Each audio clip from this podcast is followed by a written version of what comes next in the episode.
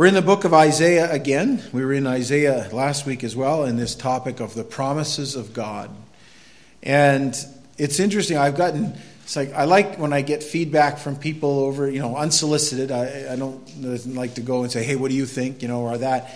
But I love it when I can, like, we've covered a topic or we've done a promise of God. And then in the days and weeks to come, I hear some of you talk about those promises and they they stick out. And that's kind of what we're doing here is just rehearsing things that we probably already know are promises but it's good to hear it again. And we look at verses of scripture that some of them are the, their favorite verses of people. Some of them have them written out somewhere and hanging in their house or something like that and that's good. I would say do more of that. We're told to do that. Um, but it should be deep in our hearts, and these promises have been a blessing. And one of the promises that comes up time and time again throughout Scripture is the promise of God's peace. The promise of God's peace. And we're going to read just the one verse here. And it says this in Isaiah 26 3 You will keep him in perfect peace, whose mind is stayed on you, because he trusts in you. Let's read that one more time. You will keep him in perfect peace, whose mind is stayed on you, because he trusts in you. Now, I want to go down through this verse in the next half hour or so and just kind of look at some of the key phrases and words and then branch out to some other verses and kind of cross reference. And as I said, these may be very familiar to you, but I have this tendency, and I, I, when I when I preach a sermon or do a Bible study, however we do it, it has to go through me first. That's just the natural way it works, right? Because you're preparing for something, and I know those of you that teach and know, you know, you open up the Word of God to share to somebody, you know it has to go to you first, and that's one of the great privileges of of doing what I have to do.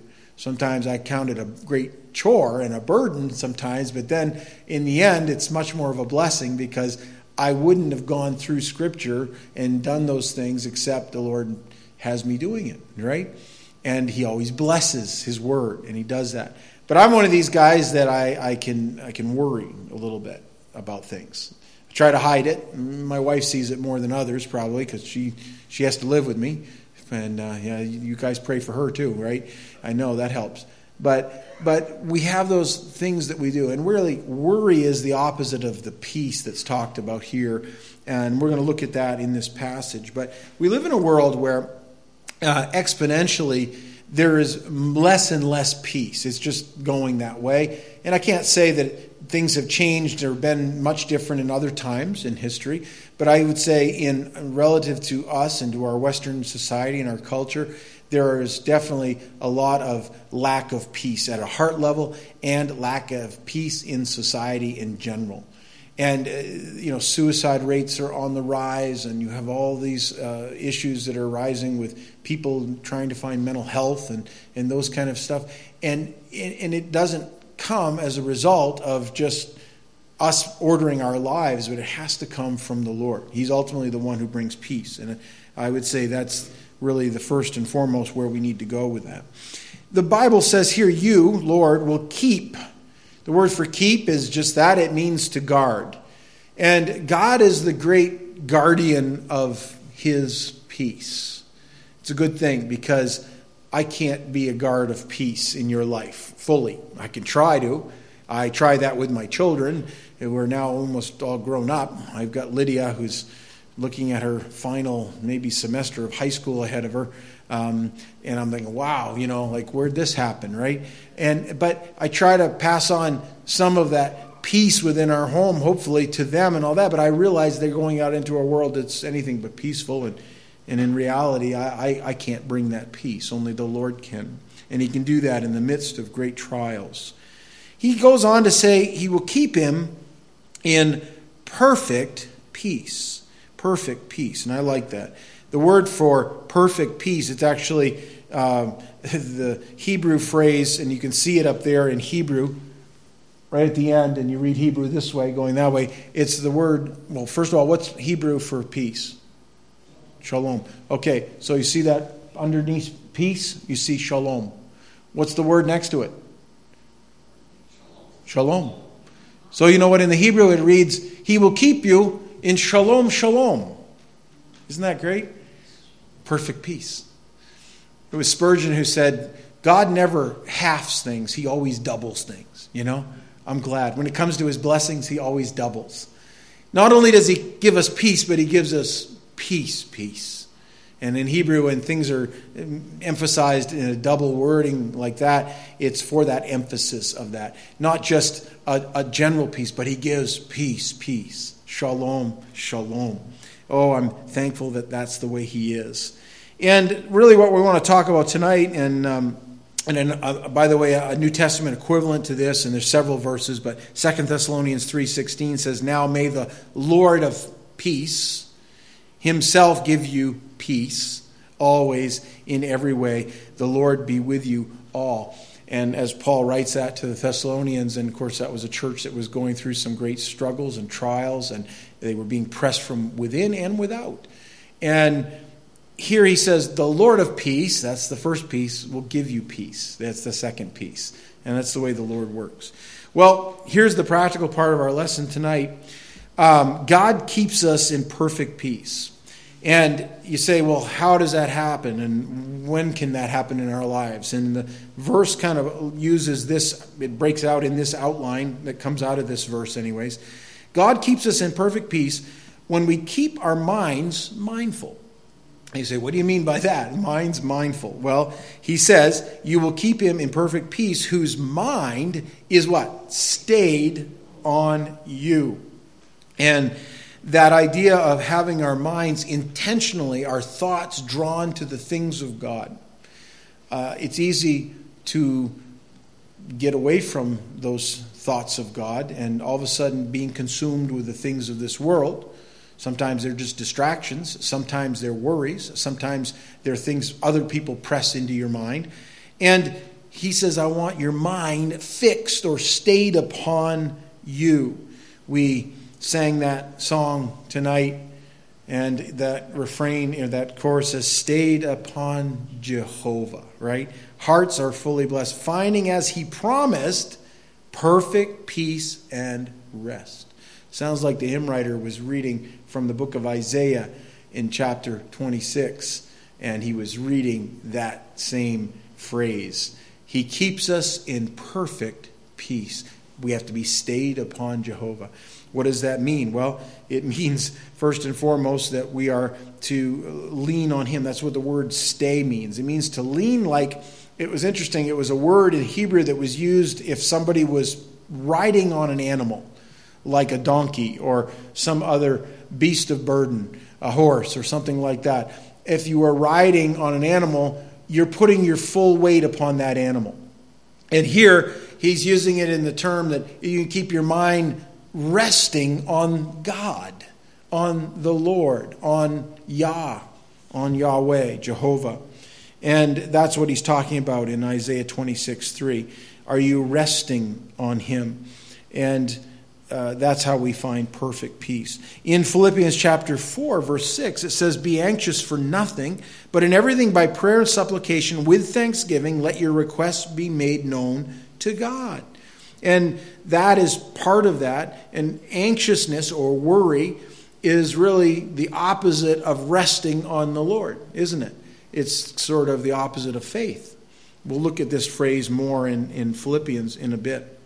Several years ago, a professor put together a study and he came up with these stats. I've seen them quoted in many different places. I don't know how accurate they are, but they probably are pretty accurate. And he said this of people, um, and he studied things that people worry about. And he found this in his research 40% of what people worry about never happens. So the things you think are going to happen to you never do, 40% of the time. 30% of our worries concern things in the past that we can't change. Hmm. 12% are needless worries about health. Like you worry, oh no, you know, I'm going to die because I stood too close to my cell phone or something like that. You're worried about that, you know. Well, maybe that will happen. I don't know. Uh, don't be distracted crossing the road. That might cause your death too, right? Those kind of things. But but needless worry. Sometimes we do things we're just worried about for no reason at all. It may have nothing to do with our health. Uh, 10% are about petty little issues, things that really don't amount to a hill of beans, as they say. And we have those worries as well. And only 8%, he found 8% of worry was legitimate. That means 92% of the time, people worry about things that they don't need to worry about. I find myself sometimes in that group of people, right, that is worrying about the needless things and the little things and worried about the lesser important things and worrying about the things that never happen or never will happen to me um, or concerned about the things of the past, which I can't change at all. I can only move forward with those things. Worry, um, and someone put it this way, is, is sort of practical atheism. In other words, we practice atheism when we worry about stuff because we aren't relying on God, which is faith. And we practice atheism. I'm not saying you're an atheist if you worry, but I'm saying you're practicing like an atheist. Does that make sense? And we can do that. Um, you can worry or you can worship but you can't worry and worship. And you might say, well, it may drive us to worship, amen, but it should drive us to trust, is what it should do as well. In Luke chapter 21, Jesus put it this way Assuredly, I say to you, this generation will by no means pass away till all things take place. Now, he's talking about kingdom language here, and and these things, but I want to look at what he says about. It. He says, "Heaven and earth will pass away, but my words will by no means pass away." There are enduring things. The word of God is one of them. He says this, "But take heed to yourselves." In other words, look inside sometimes, lest your hearts be weighed down with carousing, drunkenness, cares of this life, and that day come on you unexpectedly. We prayed for some people tonight. Some we know better than others. Some have had these things sneak up on them. Sometimes it does with believers too, doesn't it? The cares of this life. He throws that in there. Jesus says, and don't let that day come on you unexpectedly. Be ready, be joyful. Wow. Uh, that's part of the attitude that we should have. Jesus teaches this elsewhere in Matthew 13, the parable of the seeds. Remember, he says, Now he who received seed among the thorns is he who hears the word, and the cares of this world and the deceitfulness of riches choke the word, and he becomes unfruitful. How many have had that in their lives?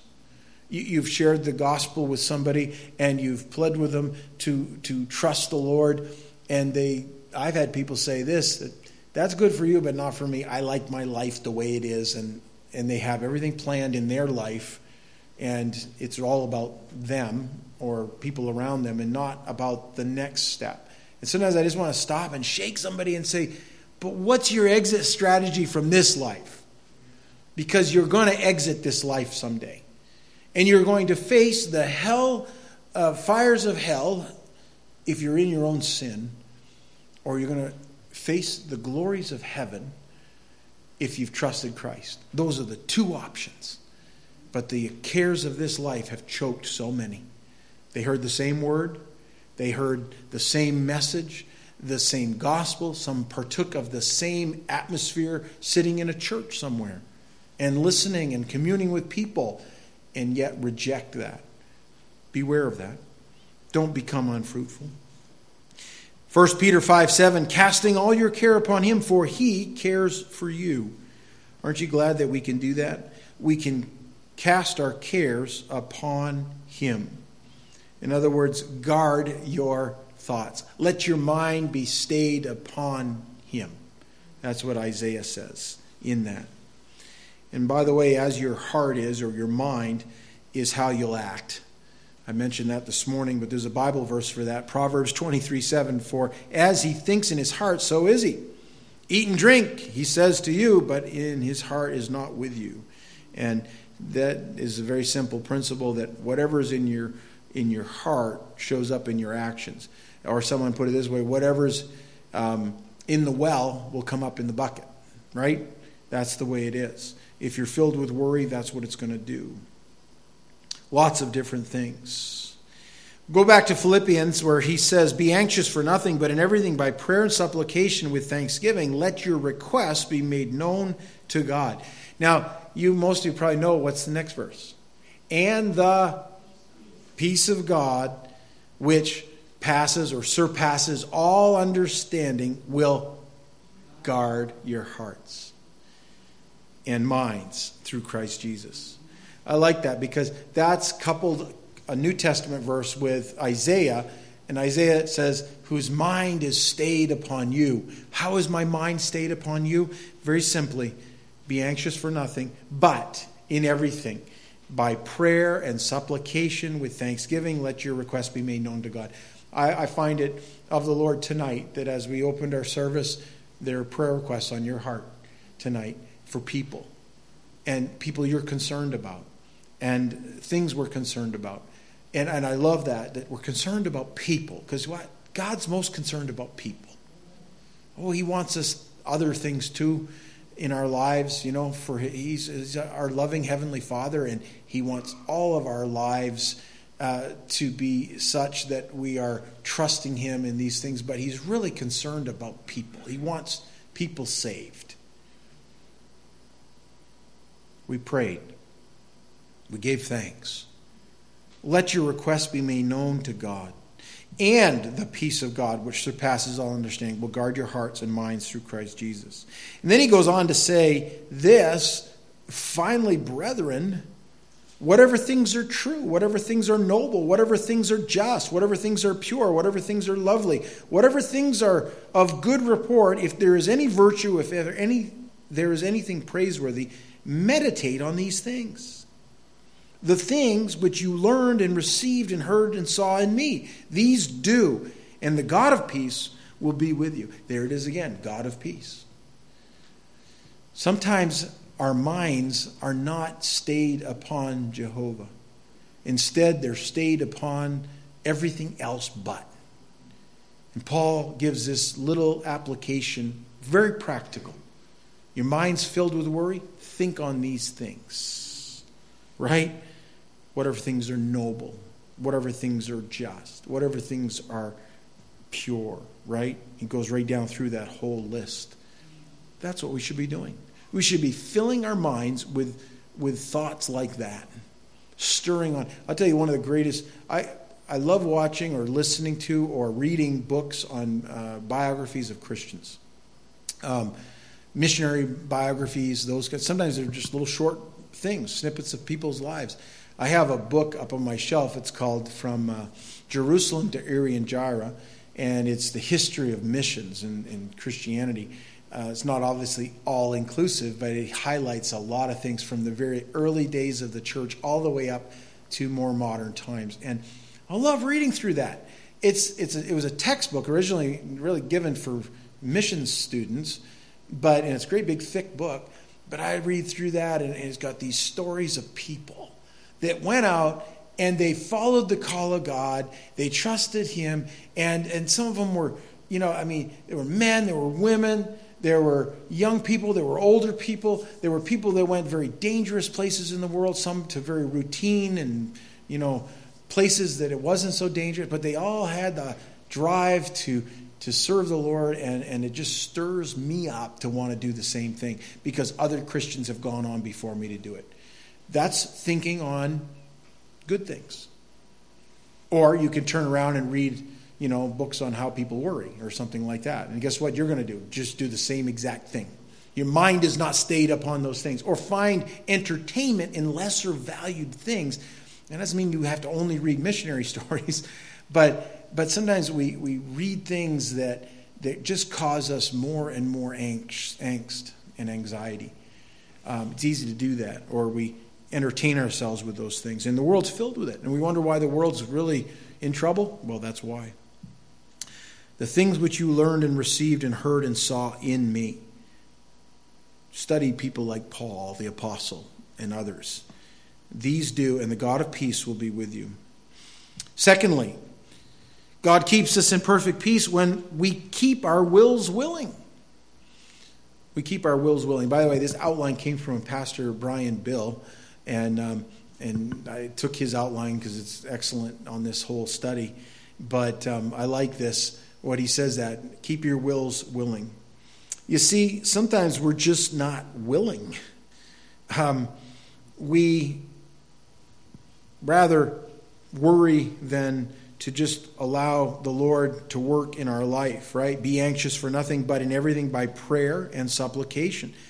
Sometimes we're just not willing to pray, or willing to gather in prayer, or willing to bring our petitions before a holy God who does answer, and He's very concerned for us. He answers our prayer. That has always been a tr- problem, probably from the very first time that man had to pray to God. Is he probably had some worry that God would not hear me. And that's never been the case. God has always heard. He does that. The peace of God will be with you, right? The peace of God. Make sure you're willing and you continue to do that. And that aspect of our will, that's the part of us that sort of yields ourselves to the Lord and we submit to the Lord in, in, his, in the, what he calls us to do. Third thing here when we keep our lives living. And I might add on the end of that, for the Lord. My wife puts it this way she says, Don't die before you're dead. And, and that's true. Like, in other words, we need to live. There are many today, in, I'm talking to Christians here, you know, I'm talking, they live their life as if it really, the worst is yet to come, not the best, and, and, live their life guarded, wondering if I, boy, if I ventured out and did something a little risky for the Lord, I even just told my neighbor about him, somehow that's going to make my life harder. You know what? We miss out on living for the Lord just because we don't want to. I will tell you in my own life, and I can only talk for myself, my life has really been one of a lot of adventure. And I mean that. And it's not that I seek adventure, but I think that's sort of how my personality is. I like adventure, and I think all of us like that. I'm not I don't like sitting around being bored. And I have told I tell you this, since I became a Christian in 1988, the places God has brought me and the things that I have seen and the things that I've experienced because of Jesus Christ has just blown my mind away. And it's what, what happened to it, by the way. You wonder where it went? That's what happened. But I, I have been able to travel in a lot of places uh, and seen people in different cultures and worshiped with Christians who don't even speak my language. Who am I? Boy that grew up in Quimby. You know, most people in Aroostook County don't know where Quimby is, and people in the St. John Valley don't know where Quimby is. You know, it's in Winterville. And I think, Lord, how is it that you, do, you allow me to see that and to watch your hand at work among the nations and people and answer prayer and answer things in my life that only God could answer over and over and over and over again? And sometimes I I can't say every day is like that. Like, not every day is like, woohoo, you know, but it really, when I look back, I see this, how God led me. And listen, He's leading you. And, and many of you have those same stories. And even if He's kind of left you, not you haven't traveled the world, that may not be your you know, plan or His plan for you. But I say this that what God is able to do in your life if you just go to Him, live for Him if you're living for Him, living for Jesus, I'll tell you, He shows up. He's already there. But listen, we show up with Him, is really what the, the better theology behind that. We understand who we're living for. And it makes this life worth living in that. Don't die before you're dead. And by the way, for the believer, we're never going to die permanently. We'll go through physical death, but we just start living at that point, really living in the glories of heaven. And that is what awaits us. Make sure you're trusting Him. Back there in Isaiah, he says, You will keep him in perfect peace whose mind is stayed on you because he trusts in you. And then he says, Trust in the Lord. How long? Forever. Jesus came to give us eternal life and we have eternal life in Him. and you can live for Him forever. Boy, it doesn't get much better than that, does it? Live and make sure your life is a life that's living. You can do that. And he says, For in Yah, the Lord is everlasting strength. The word Yah there, it's the root or the, the beginning of Yahweh, right? The name of God. Yah is a shortened version of that. And here he's saying, trust in God. Trust in the Lord. Trust in the one who is the self existent one, the one who is the Lord of lords, the King of kings, the Creator God, the covenant making God. Trust in Yahweh, the self existent one. I'm glad for that. And he says, The Lord is everlasting strength. Think about that because as you go through life, um, you have a season of being strong, right? And then you get older and you're not quite as strong as you used to be. And there are people today walking around, and I, I think of that, you know, um, that they're, they're, you know, I look at my dad. My dad is uh, 76, and he's always been a strong man and all that. But he tells me, he says, wait till you get to be 76, you know, wait till you get to my age. And, and my dad exercises every day, he does that, but he doesn't have the strength he did at my age, 53. He doesn't have the strength that he had when he was in his 40s or his 30s. And I look at that, and that's the natural progression of physical health and strength. But the Lord promises to give us strength eternally. The word there, everlasting strength, here it is again in my interlinear, but you have, it says there, for Yah the Lord is everlasting strength. And you see there's two Hebrew words underneath that. And the word for strength there is sur, which is a Hebrew word for rock. He is literally the rock of eternity or the rock of ages. That's what we sang tonight, the song Rock of Ages. That hymn was written by uh, a man named uh, Augustus Toplady. It's quite a name, Toplady. I don't know. But um, he only lived 30 years. I think he was born around 1740. He died in 1778 in uh, Britain. Um, he had converted to Methodism. Uh, he had been a, a, staunch opponent to John Wesley, who was sort of the founder of the Methodist movement, all of that. But um, he, he wrote like articles to be published in um, various, would be newspapers and those kind of things back then, print form and he wrote, and, and in one, he wrote and he included a prayer. And in that prayer, he talked about the rock of ages.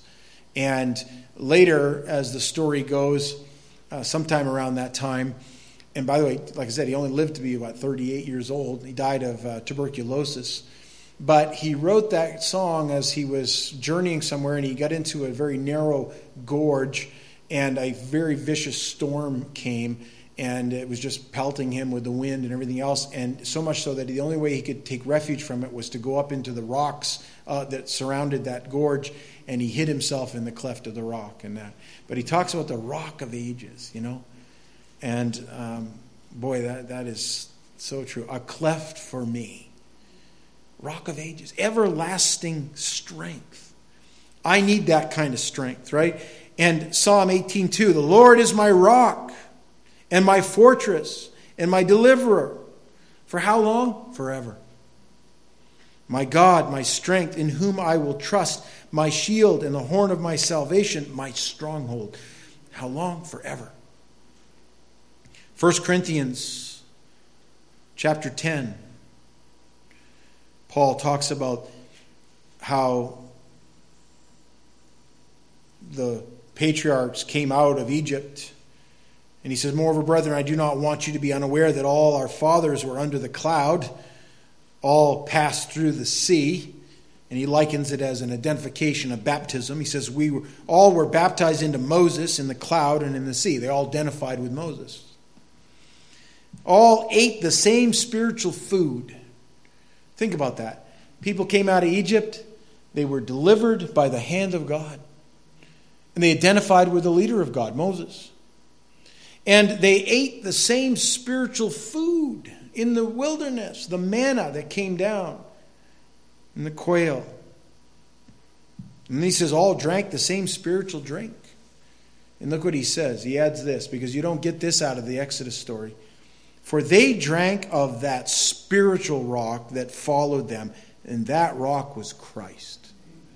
That's why I believe in the Old Testament has types, in other words, shadows of a greater to come, because Apostle Paul says that.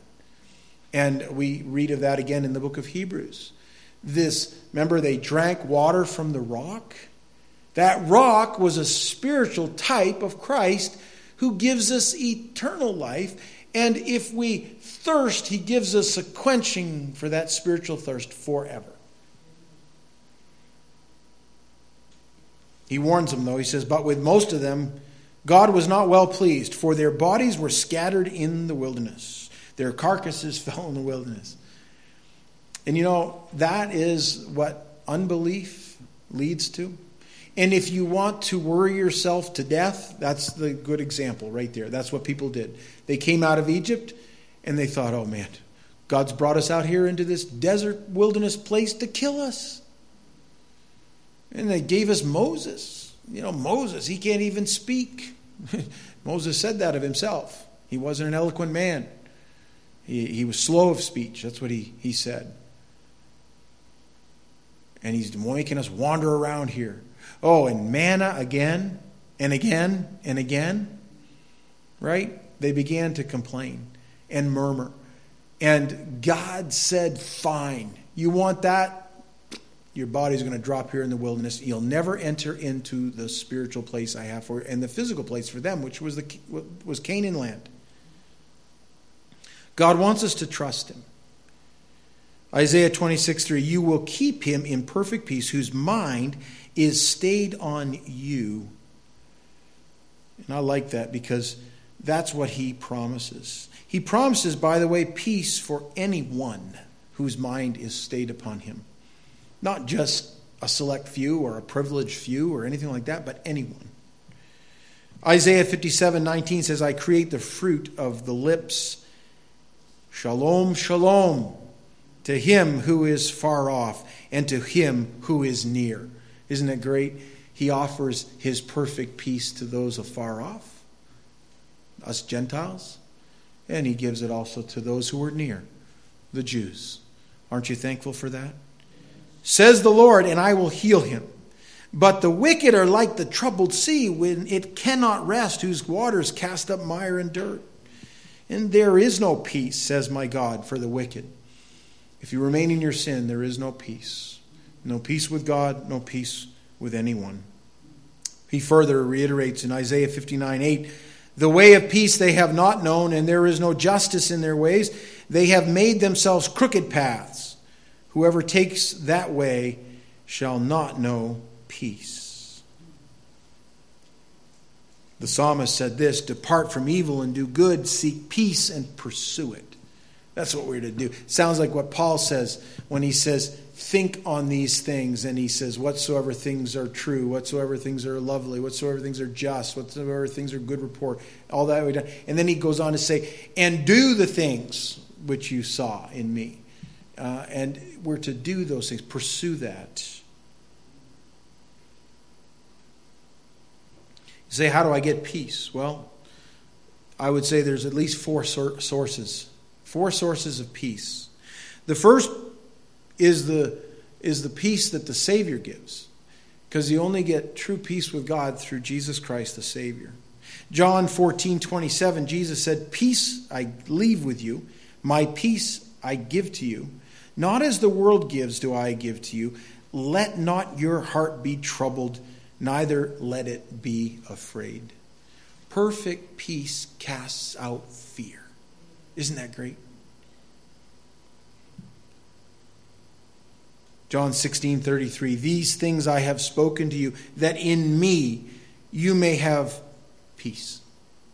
You want peace? You'll find it in the Savior. In the world you will have tribulation, but be of good cheer. I have overcome the world. And that's this whole idea that I say it often, and it doesn't come original with me, but in the end, we win. Read the rest of the book. Read the end. In the end, we win because he wins. One of the titles given to Jesus, to give into the Messiah, Isaiah 9 6, right? And his name will be called Wonderful Counselor, Mighty God, Everlasting Father, Prince of Peace. And You can't have peace without the Prince of Peace. The second source of peace is the Spirit of God Himself, the Holy Spirit. Galatians 5:22 says, "But the fruit of the Spirit is love, joy, peace." That is one of the fruits of the Spirit. So you can't have peace in your life, true peace, without the Spirit of God at work in your life and yielded to Him. I like that.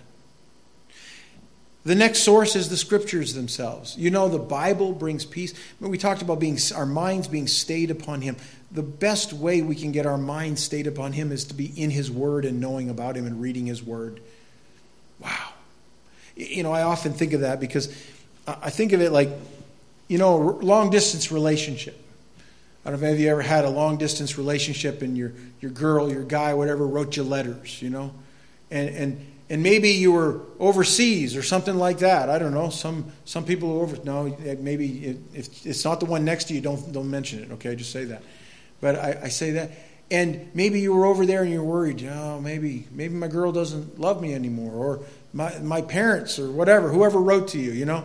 They, they, something's not right, and uh, maybe, and your mind starts to wander, and then you, you get a letter in the mail, and you pick it up and you read it, and it, it's not a dear John letter, but a I love you, John letter, you know, and and and you read that, and it reaffirms what you already know, but maybe those doubts are now pushed aside because you have something written. Well, we have something far greater than that. We have the written word of God that endures forever.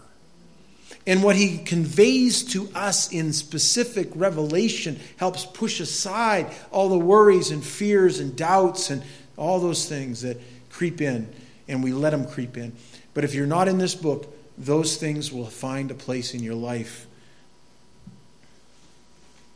Psalm 119, 165 Great peace have those who love your law, and nothing causes them to stumble.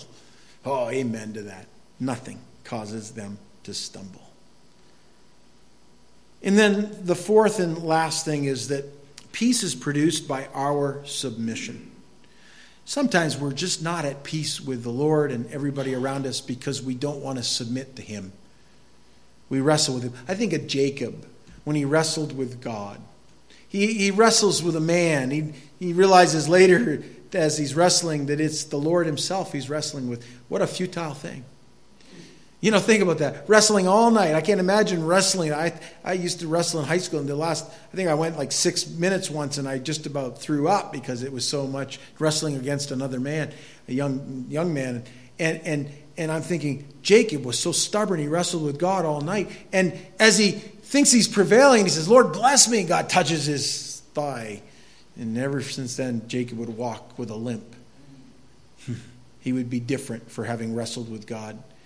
And by the way, he could never have beaten God in a wrestling match. Really, what it was is Jacob wrestled long enough to realize that he had to submit to God. And the rest of his life, he had to walk with that limp, a reminder that God wins. He does that. Isaiah 30, verse 15 For thus says the Lord God, the Holy One of Israel, in returning and rest you shall be saved, in quietness and confidence shall be your strength. But you would not. See, sometimes we just don't want to submit. And so he says, if you don't want to submit, you won't have these things. We're to walk with him. You know, there was a conditional form of peace in Leviticus. This was given to the Jews, but by practice, it's given to all, really. He says, If you walk in my statutes and keep my commandments and perform them, and then attached to that condition to them, he says, Then I will give you rain in its season, the land shall yield its produce, the trees of the field shall yield their fruit, Your threshing shall last till the time of vintage, and the vintage shall last till the time of sowing. You shall eat your bread to the full and dwell in your land safely. And he says, I will give peace in the land, and you shall lie down, and none will make you afraid. I will rid the land of evil beasts, and the sword will not go through your land. Now, I realize he does not convey those physical promises to the Christian um, per se, but the application is the same. When you think about it, we our our dwelling isn't based upon a covenant with the land, but a covenant with a Savior, a New Testament written in His blood, and He's promised a place for us. And when this world goes totally haywire, or they take up the sword and they want to cut your head off, or whatever else, He can give you peace in the midst of that.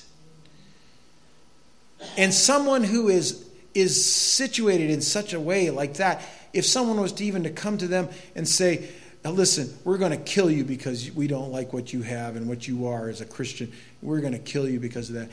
You know what? For that kind of Christian that's trusting in the Lord, you don't let someone take your life, but rather you give your life because that's what you're doing.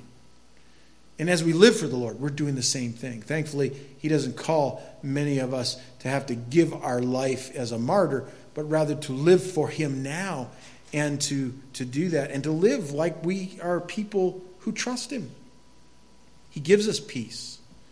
He will give us that aspect of understanding in His perfect will we are in the safest place we could ever be, the most fruitful place we could ever be and we won't worry about the rest. We'll trust Him because He gives that perfect peace. Let's pray.